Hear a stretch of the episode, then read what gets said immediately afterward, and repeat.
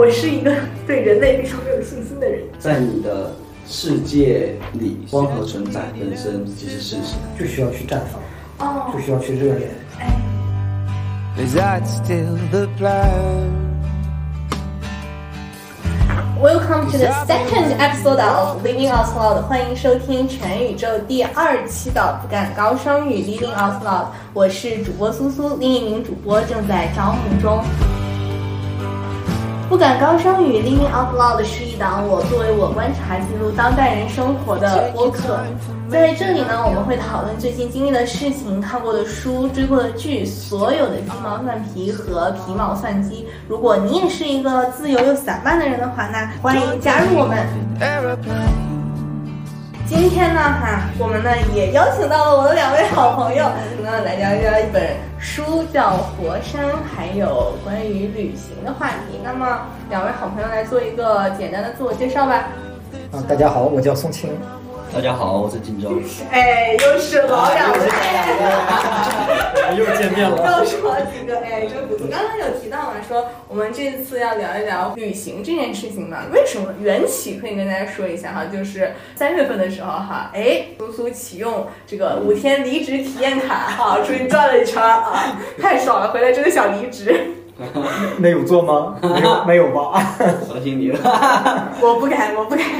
哎，那我想问一下两位，最近有没有你出去玩儿啊，或者印象比较深刻的旅行来跟大家分享一下呢？周青最近不是有出去玩吗？有啊，去年有一次爬山，我觉得还是挺挺有感受。但是因为爬山爬到海拔比较高，哦感受就就不太一样。哎，有什么感受？因为我之前去旅行也是去川西嘛，对啊就是去海拔比较高的地方。你去的是哪里呀、我去的是那个巴朗山海尔道，巴朗山对，巴朗山多？高？海拔四千五，哦，那我知道你们的感受是什么？是吧？嗯，是是头头痛。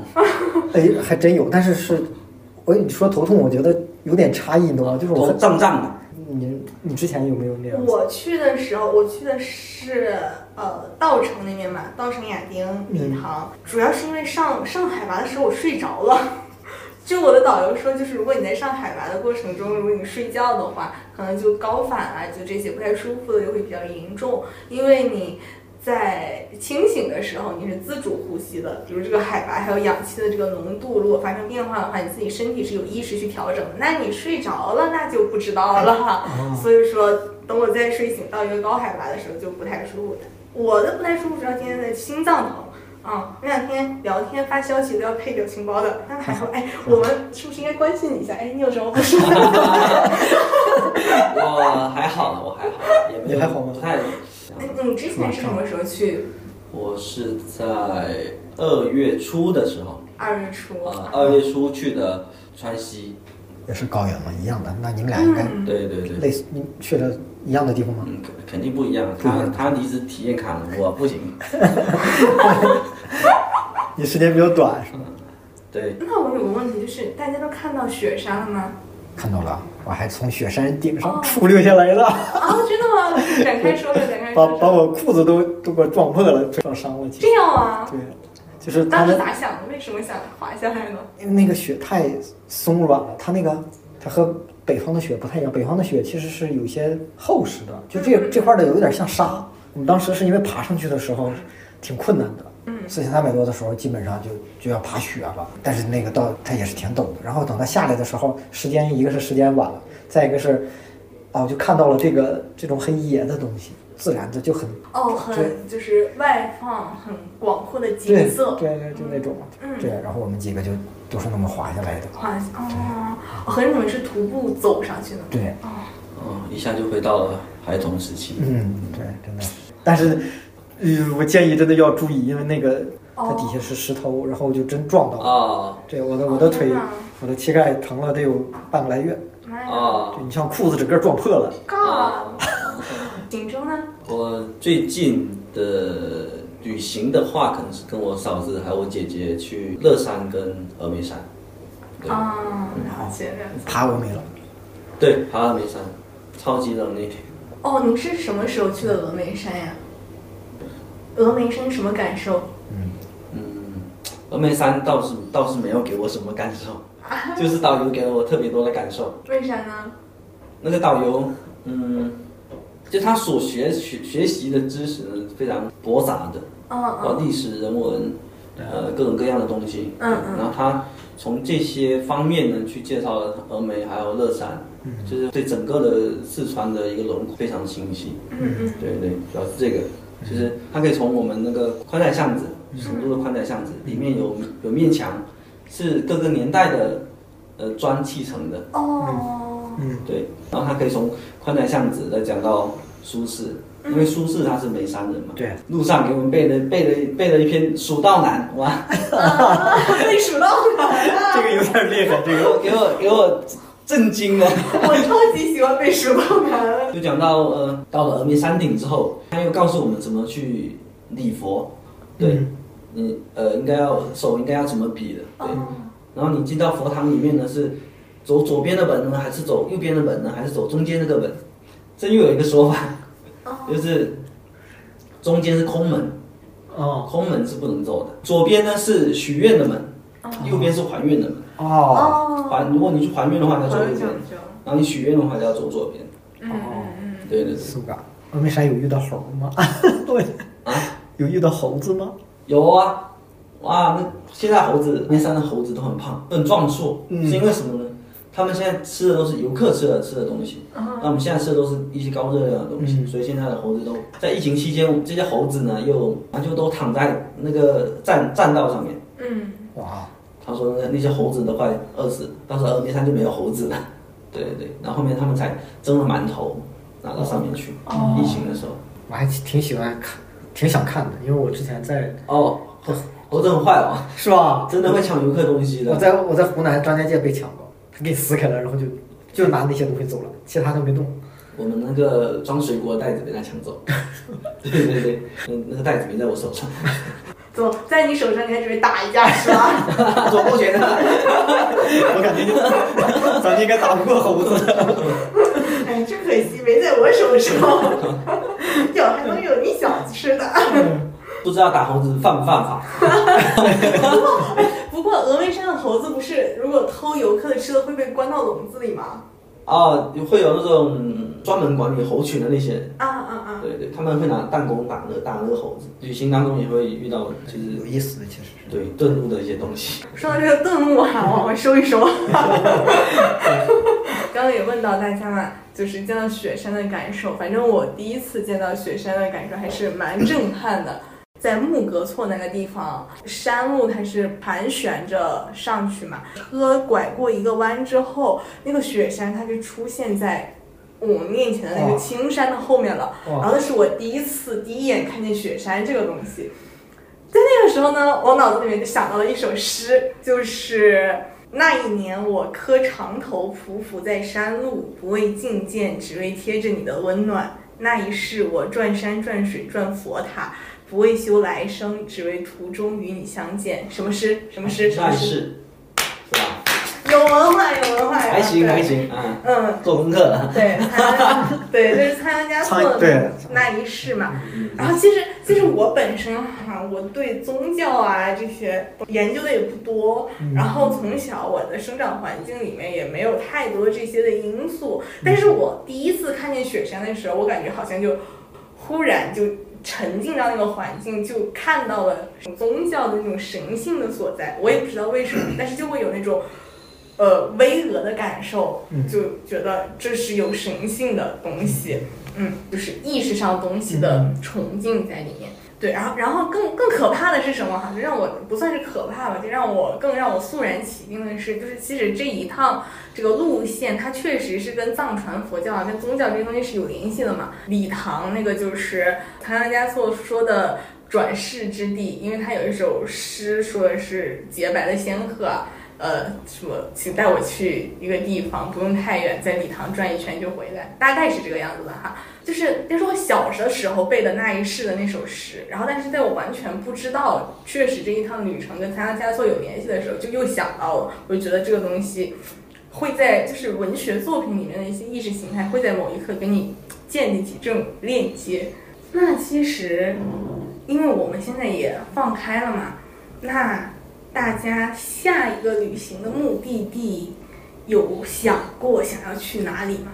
全世界的想全世界的想，啊，全世界的想。嗯，我来先抛砖引玉一下，好吧？要我选的话，嗯，国内的话，我比较想去新疆，想去看赛里木湖。对我，我对赛里木湖有极大的执念。哦这个执念什么时候开始？就是好像也是因为我听了某一档播客，但是很久远很久远了，现在可能都找不到那档播客了。他说就是分享了一段去新疆的旅行，然后呢，他说赛里木湖是大西洋的最后一滴眼泪。他具体怎么描述的时候我忘记了，然后那就是那这一句话就打动我了。啊，嗯，而且我真的很喜欢吃新疆菜，哈哈。大大盘鸡，哎呀呀呀呀大盘鸡好吃对。我我也是我也会说一点新疆话，哟，这个结巴语言天赋真的是是吧？是吧？太棒了。是吧？他他们口肉口肉也要挖滋肉，你结过婚也要挖滋肉。什么意思？不懂哎。烤肉烤肉羊娃子肉，没结过婚的羊娃子肉。啊，好吧。对，然后可以给你们安利一个 B 站的 UP 主，叫小西沟沟草，他是个年羹 UP 主，年羹。对，然后他就是新疆人，做新疆菜。嗯，嗯，我还跟着他一起做过羊肉抓饭。哇哦，怎么样？芥末厉害，啊？哇哦，国外的话，我觉得我还是会去欧洲，我想去西班牙，去巴塞罗那。因为我觉得巴塞罗那它除了像是古老之外，我我没去过巴塞罗那，但当时我在那边的时候很想去，嗯，可是疫情嘛，就我觉得巴塞罗那是那种湛蓝的天啊、沙滩啊，然后海浪啊，对，还有酒吧呀，对。而且我总是觉得哈，欧洲人他们的生活就是没有烦恼，买咖啡、晒太阳，在冰激凌店里面找一个自己最喜欢的口味，这就是我一天的 to do。哦，对，这些事情都很重要。但这个现象我其其实在成都也有发现，成都也有发现。要不然我怎么在这儿呢？在那儿我就可以穿任何我想穿的衣服，然后我的头发也可能是我自己在家漂染失败的结果，一块黄一块蓝。你在这儿也可以啊。是啊，嗯，是呀，啊，嗯，有点嗯，还是会有点舒服，是吧？嗯，多多少少，对呀，对，多多少少。我带着我一块黄一块蓝的头发，我在超市里面随手拿一个素食加软饮几欧的套餐，可能还再拿一包坚果，我就去草地上面坐在地上晒太阳，我就在那里待一天。然后如果有松鼠和鸽子来找我玩的话，我就把坚果给他们。我不需要去任何的景区，不需要去感受任何的历史，我只想在那儿的草地上面躺一躺，需要的好像我感觉是一种感觉，一种感受。一种没有人在乎我的自由的感受。对。松青呢？啊，所有的条件都不是条件，所有的问题都不是问题。现在让你立刻出发，你不走，我枪抵在你脑子上。脑袋给你拧下来，最想去的最想去的可能南北极加非洲吧，这这三个地方。为啥呢？它是两种生态的感觉，一种是静，一种是纯自然的大自然的力量的寒冷的雪的无边无际的，然后还有一种是生命很旺盛的，这是两种生命的状态吧。我可能去想要去体会这种东西。嗯，怎么？我感觉我活得像个草履虫一样。我我的人生目标就是晒太阳，你要去感受生命。对啊，非常惬意。对，我就蛮喜欢那种惬意的生活。是的，就是所以我的下一个旅程，是去哪里呢？暂时是想去云南，但是还没有具体要定。因为我好多朋友都跟我讲说，云南非常宜居嘛，不得实地考察一下。我这个人有点有点奇怪，就是又怕热又怕冷，怕热的这个点比别人快，冷的时间也比别人快。嗯嗯，然后我一度以为我自己自己身体是不是出毛病了，然后说要去国外的话，其实我还没有想好说要去要去哪个地方。一方面我对这个关注的其实没有那么多，然后像呃旅行啊这些东西，其实也是慢慢慢慢，也是今年才开始定定下来的这些东西。对，各种各样的条件就制约着我没有办法去做这些东西。嗯对，那也是慢慢慢慢今年才开去看看这个世界长什么样子的。今天让你想去苏格兰，那既然提到苏格兰，就可以生硬的引出我们今天这本书。嗯，是苏格兰作家纳恩谢泼德写的啊《火山》。那我们就邀请一下锦州老师啊，给我们简单介绍一下《火山》这本书呢。好嘞。哎，嗯，那我今天给大家介绍的这本书呢，叫《火山》，呃，来自苏格兰女作家纳恩谢泼德。在二零一六年的时候呢，谢泼德少女时期的侧面像出现在了苏格兰皇家银行新版五磅塑料钞上面。那身后就是我们这本书的内容，就是凯恩戈姆山脉。嗯，对。那身边呢，因有谢泼德数十年探索凯恩戈姆山脉的同时，写下了那么一句话。是不过霜与流水的斗争并未迅速结结束，这场角力在水的灵动和霜的静止之间几经变动，奇异而美丽的形态由此诞生。这在火山的第七十三页。哦，对这本书的作者用十二个章节来分别描述了我们凯恩戈姆山脉，从高地啊、大山的深处、群山和水、霜与雪、空气与光，然后植物。鸟兽、昆虫、人类睡眠、感官和存在，描述他对于凯恩戈姆山脉的一个认识跟认知。这本书的第一个读者尼尔古文是，他是这么回信的哈：亲爱的纳恩，你根本不需要我来告诉你我有多喜欢你的书，完美之作，行文克制，有着犹如艺术家、科学家和学者一般的准确度，下笔精准的，毫无学究气，却永远到位。爱由此流露，以及智慧，语气平静的在此基础上构建观点。在你的世界里，光和存在本身即是事实。就是他所有的他的落笔跟他的语言的描述啊，又非常的细节。全书用了非常多的拟人化的呃写法来去描述这些植物或生命。而且我的一个感受就是，从他语言那个角度入手哈，它是非常有音乐性和诗意在里面的。虽然我们读的是翻译本嘛，这个译者也很厉害。对，我刚想说这个译者也很厉害。是吧？是吧？是吧？而且就是他的语言里面是可以看到自然景观的那种柔和的色调在里面，而且把自己深刻的情谊体现出来，并且传达出来了。好像他面对的东西是活物，对，不再是是静止。像是他的朋友一样，嗯嗯，对对，一直在陪伴着他，甚至是那种陪伴和人和人的陪伴不一样，对，是那种他就在那儿，只能你走进他。再多聊一聊纳恩谢泼德这个人吧，好吧，放心。纳恩谢泼德，他是一八九几年的人啊，一八九三年的，这就定算是十九世纪的人，然后跨越到二十世纪，跨越两个世纪，然后其实。他在他年轻十几岁的时候，他就展现了他的某些天赋。在十四岁的时候，他就写出了他自己的第一本札记。因为他的作品其实很有限哈，就是你像这本书是他一本散文集。你看这本书的话，是在一九就是四十多年之后了，是七七年才才出版的嘛。尼尔古恩就是当时他的第一个读者，就是他看了他的手稿之后，他说可能在当下可能出版不了，因为那个时期是在二战的结束，二战末尾的时候。几十年，因为他生活一直就是在那片，就是在那个，嗯，在高地，对，就在那个高地，就在那个山脉附近。他们那个村子离那儿很近，非常近。嗯，所以他一生当中有非常多的时间去探索这个东西。他的这个探索的过程好像成了他的某种寄托。嗯嗯，你会你会感受到他最后的描述其实是落到了落到了人是如何存在，人如何感受，然后他把山赋予了生命，他感受到了，对，他在用交流的方式，用再再去再去描绘这些东西。是感觉他给自然世界，这是其一，他给自然世界赋有一定精神和情感在上面。对。其二呢，是他将他自己置于说自然中从自然看自己的角度来探索他自己。对，是。嗯。但他的作品虽然少，不过就拿《火山》这本书来说，其实是给大家展现了苏格兰另外的一面吧。就可能大家提到苏格兰的话，是一个比较偏工业化。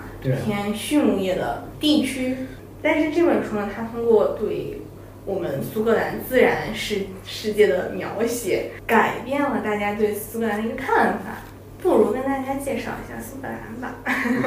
对吧？对，你之前在那有有在那儿的其实你刚你刚刚讲说它是工业化跟就业的一个、一个地区的时候，我都哎我都我都没有这个，不太熟悉，对对对对，确实是，感觉不，出来，对是确实是这个样子。因为苏格兰其实在中文世界里面并不是那么太受关注，也并不是那么太常被提到。有一个原因，我就归结于因为英格兰名声大噪。我刚刚提到的苏格兰和英格兰都是英国的构成国，英国的全称是大不列颠及北爱尔兰联合王国。它根本就没有“英”这个字，但是我们在简称的时候就会把英格兰的“英”代替为英国。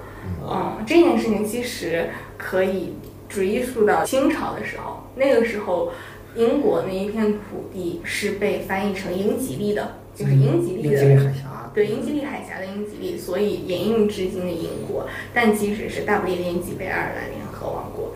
嗯，哎，说到这个，英格兰和苏格兰是英国的两个构成国哈，其他两个是什么来着？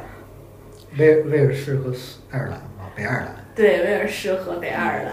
嗯，就是说到刚刚你就说到，其实不太了解苏格兰，其实我们很多耳熟能详的东西都是来自于苏格兰的哈，比如苏格。长裙那个短裙那个。对对对，那个那个苏格兰裙，对那个东西叫 cute，嗯，对，就是带格可爱那个 cute 吗？哦，不是 K I L T，啊嗯，发音很像。啊那个东西，首先它是上面是有苏格兰的那个格子，而且苏格兰的格子它其实是代表了不一样你的家族、你的血统的。这个大的家族是有固定的纹样的，不是随便画几个格就可以的。哦，手感，呀，是的。然后呢，还有另外。还有另外一个事情，就是啊这个苏格兰裙，就是你在穿苏格兰裙的时候，里面可能是不穿内裤的。哦，太爽了？对啊，对，这是苏格兰裙啊。现在我们看到苏格兰裙，其实更多的就是在一些庆典上面会看到，比如他们的婚礼啊，新郎就会穿苏格兰裙。嗯，嗯，而且跟新苏格兰裙经常同时出现的就是风笛。周杰伦有首歌叫《明明就》，远方方传传来来风风笛，对的那个风，其实风风笛很好听，就是那种很有一点高亢，但有一点遥远的那种声音。往后再加一段。好嘞，要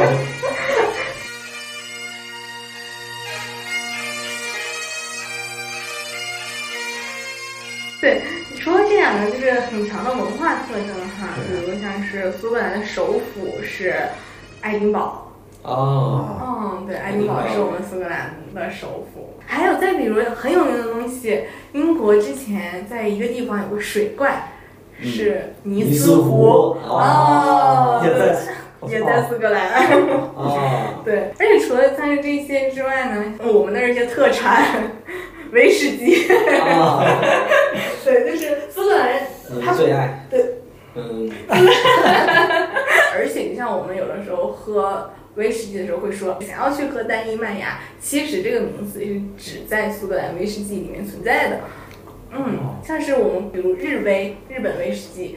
响啊那些，其实他们都是调和威士忌。然后呢，除了这些东西哈，其实苏格兰有很多名人，比如经济学之父写《国富论》的那个亚当·斯密，啊，就是自由市场是看不见的手，嗯对吧？对吧？而且今年是亚当·斯密三百周年的诞辰，哦，嗯，然后再比如发明蒸汽机的那个人瓦特啊，詹姆斯·瓦特，对，也是苏格兰的。再比如像是 J.K. 罗琳写《哈利波特》的，苏格兰那边《哈利波特》和魔法的氛围很浓。就我记得我在那边的时候，也是疫情相对比较严重的时候嘛，然后在我们在爱丁堡的时候，就有几家那种魔法商店，就专门卖它的，就是其实就是周边了。嗯，他会在那他的大门门口贴着海报，说 Harry come to help us，就是在说哈利过来帮帮我们的那种。哇，就我太棒了，苏格兰那边很信这个而且除了这个之外，再比如像是呃苏格兰的民族诗人叫罗伯特·彭斯，甚至那边有一个节日是彭斯之夜，专门纪念他。哦，可能说这个名字大家不知道是谁，但是他的作品大家一定知道，有一首歌叫《友谊地久天长》。哇，哦，对，这都是我们这都是苏格兰的。而且我们说说回来哈，扯远了，扯远了。说一和这本书比较相关的就是苏格兰的地理。首先，它是位于英国的北境，然后呢，在地理上可以划分为苏格兰高地跟苏格兰低地。哦，嗯，但是低地呢，就像是我们刚刚聊到的爱丁堡，我当时待的城市格拉斯哥，还有圣安德鲁斯。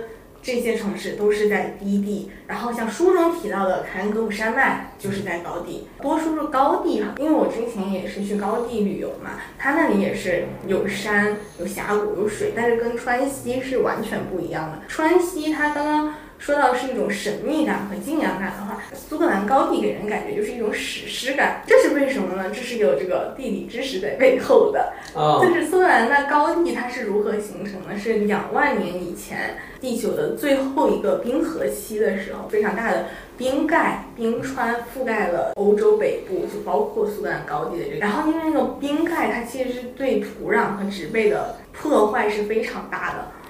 当冰河时期过去了之后，冰盖也融化了，整个留下的就是花岗岩和被冰川侵蚀过的峡谷。所以，苏格兰高地其实它原生是没有很高的树的，上面的绿色都是低矮的植被和苔藓。现在我们看到的一些树啊，这些都是人类后去种植，对对对，这样子。对，我就说他有的章节好像写到了，有有有，对植物那个章节，那大家在这本书里面有没有看到一些，不管说是描写，还有一些词句，让你觉得自己身临其境或者深有感触的摘抄呢？不算是有感触，这是只是我会觉得，哎，这段写的嗯嗯，非常的优美。分享一下，分享一下。嗯在我们佛山的第一百页，请同学们翻开书本啊，这是一个很细节的描述的。嗯，当松树的幽香一路沁入肺部深处，我很清楚那是生命在源源涌入，穿过鼻腔内的纤毛进入我的身体。嗯然后又写到一些引人的手法呀，比如说杜松，小心翼翼地隐藏着气味。好美啊！嗯，我感觉杜松在这里面，他就是一个在山上的居民，就是对，他隐居在那里，不想被人发现的感觉。这可能也是他的生存的一个技能吧。然后在其中我还发现了，就是作者比较可爱的一些点。嗯嗯，对，他会写在爱人湖的岸边散布着极其珍贵的苏格兰冷杉，嗯嗯，树中是我臂展，那臂展后面有个括号，写个相当长，对，就非常可爱的一面。树周是我 B 站的二点五倍，嗯对，时间不够，不然整本书都念给大家听算了。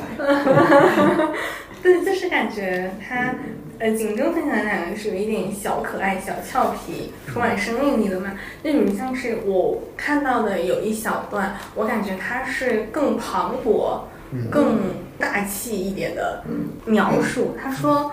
一头扎进山间冰凉凉的池水，这种行为似乎在顷刻间导致了自我的解体，但自我不会慢慢忍受，而是在这一瞬间经历着迷失、冲击，甚至完全毁灭，最后在下一秒生命卷土重来，就是在细微之处可以细微到它的臂展，细微到小心翼翼的不松，但是在扩大的时候，它会把自己和水连接在一起。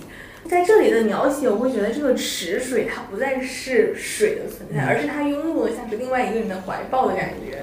在那个过程当中，他敞开了自己，用用心的去感受到不一样的东西。发现有其他读者解读这本书，哎，还是，哎，还是我们序言里面他说的，就是作者一呃好几次用 into 这个词，嗯，对，哦进入到就是对。它的山中去，原文。对对对对，我这边我画了一些，之前聊到一个就是关于那个身体不适高高原反应那个，就是那个一段儿，就是后来我惊讶的发现，有些人竟然会在我感到畅快的海拔高度出现不适，却在让我压抑的低矮山谷中感到惬意。嗯那时我才开始意识到，我们对事物的热情与自身生理特性的相关程度，要远远大于我们承认的程度。这是一个，然后身体在稀薄空气里所体验的轻盈灵动，以及空间洞开赋予的开阔感受，为易受这一病症影响的人带来的癫狂超脱的快感。嗯嗯这是一种颠覆意志，嗯取代判断的病症，而所有患者都绝对不会请求被治愈。嗯嗯，然后，感觉把自己身体上的感受和整个自然景观结合到了一起去。那种感受是，你只有身处其中，你才能体会到。嗯大家为什么想要去去爬山？比如说像看大海啊，包括看那个草原呐、对你只有身处其中之后，你的那种感受，有些它其实是无法用语言描绘的，对，它只能用另外的方式来来展示。对对，是的，是的。说到这个，就是把自己置于其中，我想到中间有一段，他说：“细节不再是以我为焦点的某幅图景中的一部分，此刻处处为焦点，万物不再以我为归处，也不再与旁观者相关。这大概就是大地看待自己的方式。”这里我有一个疑问哈，他是在把自己和大地作比吗？还是他单纯的在写大地？我有个感受，读到这儿的时候，嗯嗯他把自己的某种感受延展，嗯，延展开了。对，其实还是人，对对，但是他把他自己的感受延展出去了之后，你会发现，大地的那种接触当中，我感受到了非人为中心的那种存在的感觉。嗯嗯，我有这种感觉是在于，有一句很俗的话嘛，叫从一开始见山是山，到见山不是山，再到见山还是山的时候，读这本书的时候，我稍微觉得参透了一点这句话虽然很俗，但亘古流传的原因，就是在第一个阶段，你见山是山，就是哦，我看到是山，哦，这是山，这是水，这是水，这是最初级的一种状态嘛。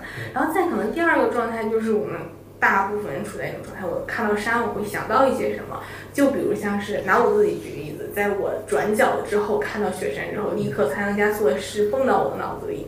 就是因为我由山去想到了更多的事情，包括想到了我自己喜欢的歌，想到了小的时候记忆深处背的诗这种。但是在书里面，谢泼德他作者提到的是一种，我感觉是更哲学的一种观念，就是看待自我的另外一种方式和视角，就是完全超脱于我去看我。对，这个可能稍微有点抽象嘛，就是他在去体会山是如何看待山的时候，把它等同于我去如何看待了我。书中他有提到一点，说是山里面有树、石头、动物、溪流，还有至于山中的我组成。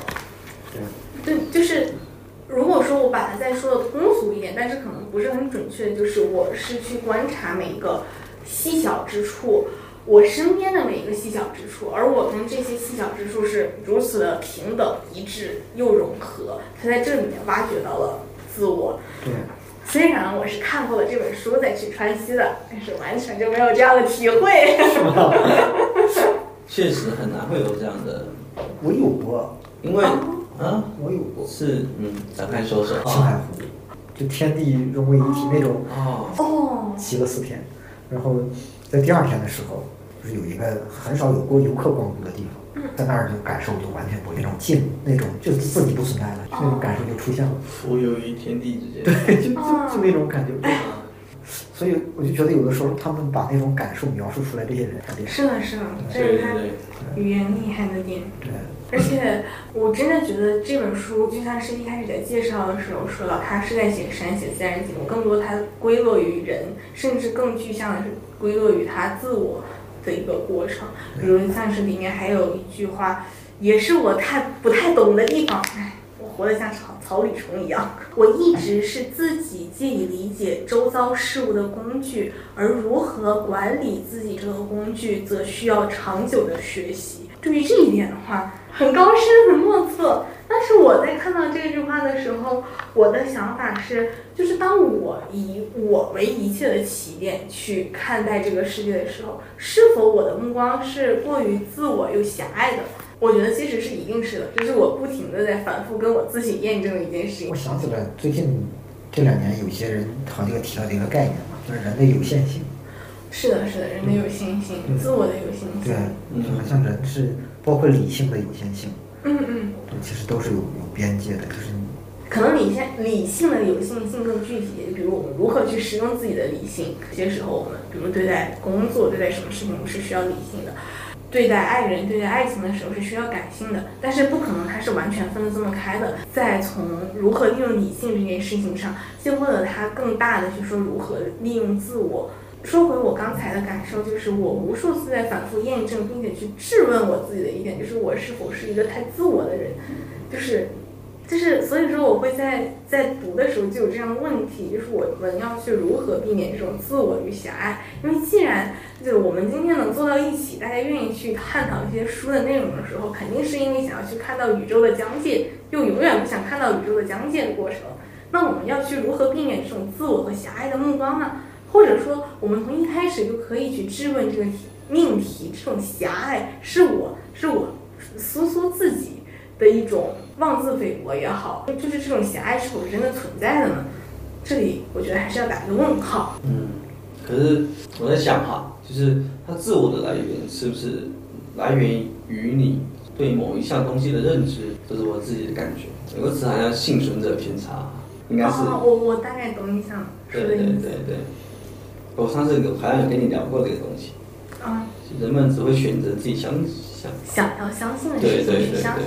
对，对于自己不想相信的事情的时候，他会去找各种东西去验证它的不准确性。其实这就算是一种狭隘。我的一个小的感受吧，就是我在思考这个问题的时候啊，我的答案是肯定的。对这个我是这个我我是一个 对人类非常没有信心的人，我是觉得这种狭隘是存在的。但是我们有没有可能说是在一定程度上去规避这种狭隘的话，可能就是需要我们去。就是刚才提到说把自我当成工具去长久的学习嘛，嗯其实探讨了这么多，我就想探讨的，呃，就是是如何去长久的学习使用自我的这个工具。然后我从我自己身上得到的答案就是反复的去推翻我自己，就是但但我觉得这个是可能是价值观或者世界观的一个形成吧，嗯。不算是嗯，因为你一直在推翻你所所谓的一个认知啊，嗯。对吧？哎哎，你可能当下觉得哎这个事情它就该怎么做，但过了一段时间之后，你会觉得这么做它才是对的，嗯嗯嗯嗯，对。是的是的那，这这是你是价值观的，我我我非常同意你这种，对啊，因为在成长的过程中，它一定是不断更新或者建立的一个过程，一直都有处在一个更新跟学习的状态，包括你所处的环境跟你所所所得到的认知不同的时候，那它所谓的价值观它就是不同的。确实好深奥 是有点深奥，不懂为什么这期要讲这么深奥的内容呢？对啊，哎呀，好深奥啊！完蛋了，这期这期的完播率只有百分之五。反正我的感受啊，这可能我我觉得就就需要就需要去绽放，哦就，需要去热恋，哎，来热恋，热恋哦，不是热恋啊，我那时候的世界观是，就是我在读大学之前啊，哦哦哦，嗯，哎，正好我们可以过渡到下一个我也想问大家的话题，就是你是在哪个时刻发现，哎，原来我是这样的人？稍微可能浅浅的窥探到我自我的时刻，其实，就我在大学的要读大学之前，嗯就我要选要去哪个学校的时候，嗯。就我比如说哎我要去学哪个地方读书的时候，其实我我在高中的时候就想过这个问题，年轻就一定要去外面去走一走。嗯。嗯对。然后书中也有提到一句，就是向外出走其实也是向内探索，嗯。对是，就是会会就是哎，突然共鸣啊，嗯对对对，然后嗯，自我时刻的时候是从呃蛤蟆先生去看心理医生这本书里面啊。稍微窥探了一下，哦，原来我是这样的一个人，啊，我的性格啊，它是这样子形成的，它是有原因的，而不是莫名其妙它就可以展开一点，比如，这个展开不了，涉及到太多的嗯孩童时期跟你现在的一些时期，还是处在一个混沌的一个状态。其实刚刚你说出走的这个话题嘛，嗯我就跟你非常的有共鸣了。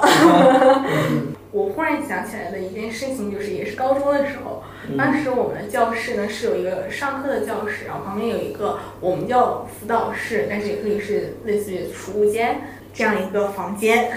然后呢，那儿就是有一块黑板嘛，大家就会在上面写自己的一些想要考的学校啊，然后或者一些你喜欢的话啊。我在黑板上写的是“我要万水千山走过”这句话，当时完全不懂什么意思，啊就完全就是因为我喜欢这句话，并且是韩寒说的。我写这句话的目的也不是说因为我从那个时候就开始有什么样的梦想啊、愿望啊之类的。这两年的时候，因为我这两年过得稍微有一点流离失所，流离失所。然后忽然某一天我就想到了当时我写下的这句话。这句话其实它在我十七岁的时候就已经种在了我的潜意识里面，因为我发现我自己从来都是一个不怕在一个陌生的城市里面开始生活的那么一个人。包括像是我二十二岁的时候一个人来成都，我甚至都不知道成都在祖国的大好西南，我以为啊成都那离杭州离浙江挺近的吧？对，就大家就大家都了解我这个地理知识就到这儿了。对，然后再包括像是我二十四岁的时候就决定说到一个新的城市，到杭州那边去生活。嗯，而且就像是我当年念书的时候，就在苏格兰念书的时候，当时我在苏格兰非常非常好的一个朋友，他已经在那里待过一年了。然后我去的时候呢，他就是说前几天先带我熟悉一下环境。他在他他在带我熟悉之前，我已经熟悉了。啊，嗯，然后我跟他成为非常好朋友的一个原因，就是他当时和我说，其实你可以不用那么独立，你可以多来依靠一下我。但其实我完全就没想过独立这码事儿，就是我我自己就是这么一个人。那你说我都要去那儿生活了，我可不是得去看一看吗？可不是要去了解怎么开展一下自己的生活，对吧？哦，而且就说回我自己的窥探自我的这个时刻嘛，嗯就像是我之前几次在陌生的城市，也包括说是去年的时候被强行从杭州拉回来的。嗯，怎么说呢？其实当时也是对人收起了在那儿一切，包括我自己生活东西，还有我包括我是真的很喜欢杭州，就是想待在那儿，愿景还有一些遗憾，但是没有办法。就是如果说我的意识告诉我我需要这么做的话，我是相信我是我真的一定可以做到的。而且就是现在想一想的话，如果说未来的某一天，不管是什么原因，就需要我再到一个完全全新的地方去开展新的生活的话，我觉得我是依然有那样的勇气和能力去做这样的事情的。是有的，而且，这个勇气其实是在我十七岁那年就有勇气写在黑板的正中间的勇气。在那一刻的时候，我忽然想到了，我原来就是这样的人。啊对太棒了，太棒了。其实我那时候也想去外面走一走、看一看，其实是这样子，因为我也会劝我弟弟妹妹去走一走。在聊这个探索自我，高中也是高中的时候，果然，高二当时是开团代表会议，因为我作为班长，然后我们团支书，然后当时有一个事情我特别不满意，就是大家都投票嘛，那些班级总共加起来都有两百多人，然后呢，不到十分钟、几分钟他就把票统计完了，就明显就是说，假的。对嘛，就已经决定了，那你还走这个过程干嘛呢？我当时直接就说出了话来，我说这种事情何必呢？虽然我现在回看啊，其实可能有些不一样，好像赤裸裸的社会现实就呈现在了十几岁的孩子面前，但实际上我觉得不应该给孩子们呈现这样子，所以我当时就很就很不舒服。然后我们班支书，然后他就知道这些东西，他说你要及早的认识啊，及早的接受，也包括你看后来面对社会的不公啊，其实是一样的。我可能比较理想主义吧。在那会儿实际上是确定的，哦，在那个时候发现自己其实是一个理想主义的自己，对也会对对这些不公有一些自己的想法对，并且愿意表达对。那我们最后一个问题哈，所以我们畅想一下，就如果要把你自己比作自然界的某一个东西的话，你会把把自己比作什么呢？水哎，我也是。啊，一样的嘛。对对对，因为水它本身是一个非常比较有哲学性的一个东一个一个事物，对。我也是水吧，我的天，看你笑成这样子。不会吧然后呢，就是可能对于我现在的一个，老子说的嘛，上善若水，嗯，水善利万物而不争，呃，处处于二地，故几于道，就是会有水可能会比较适合现在的性格。更具体一点哈，你想成为什么形态的水呢？山川湖海啊，哦，这个我倒是没有具体的去想过。我的原因的话比较，我觉得是因为水给我感受它有这几方面。首先，它能融很多东西，融万物可能，然后再一个，它多变，它既平静，它既可以平静，它又可以很有力量。嗯嗯对，它既可以呃温和的那种存在，当它嗯有风浪，甚至有有包括有时间的那个概念，滴水穿石这种东西，它是不会被限定的。所以说我我希望这样。那如果具象化水的某一种形态，比如呃溪流、大海、水滴这种，那没有，你是什么呀？我非常具体。嗯，我我喜欢把自己比作湖，安安静静的，嗯，不太一样。嗯，我比较期待的是那种水光潋滟晴方好，山色空蒙雨亦奇的那种，不是静或者动可以去定义我的。就像是松青说的那种变化，我一直在这样做的一件事情，就是去打破一切的刻板印象，一切标签化的东西。最开始说的那句诗形容西湖，它晴天的时候有晴天的景色，雨天的时候有雨天的景色，所以我希望我永远做一个出乎意料的人。那会不会陷入悖论？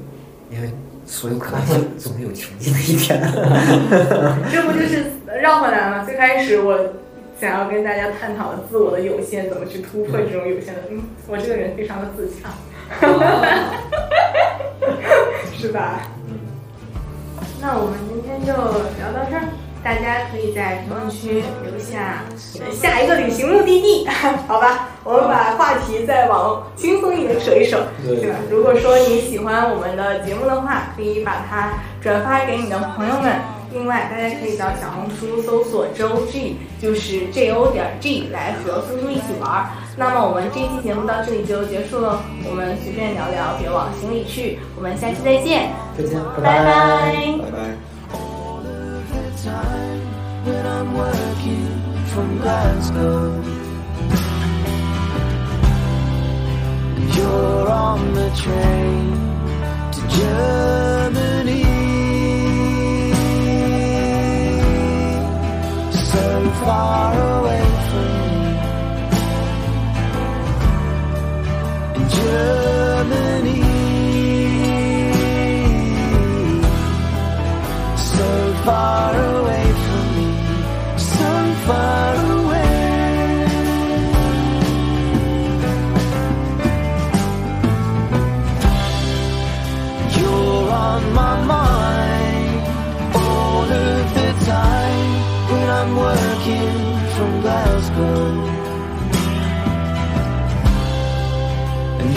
on the train to Germany.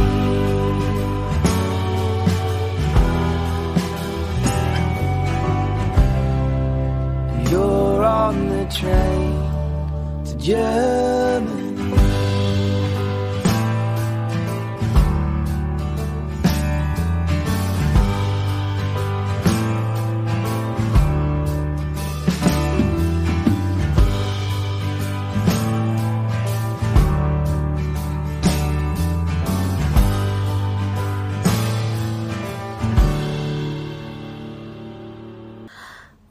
听众朋友们，大家好，我是主播苏苏。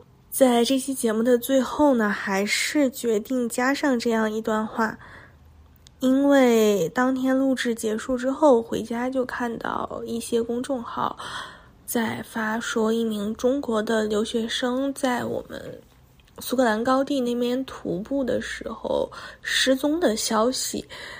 很不幸的是，两天之后也收到了他遇险的消息。当时甚至纠结过，说这一期要不要往后排一排啊？但最后还是决定按照我原来的排期发出来吧。总之，想跟大家说的是，注意安全，活下去。我们未来见。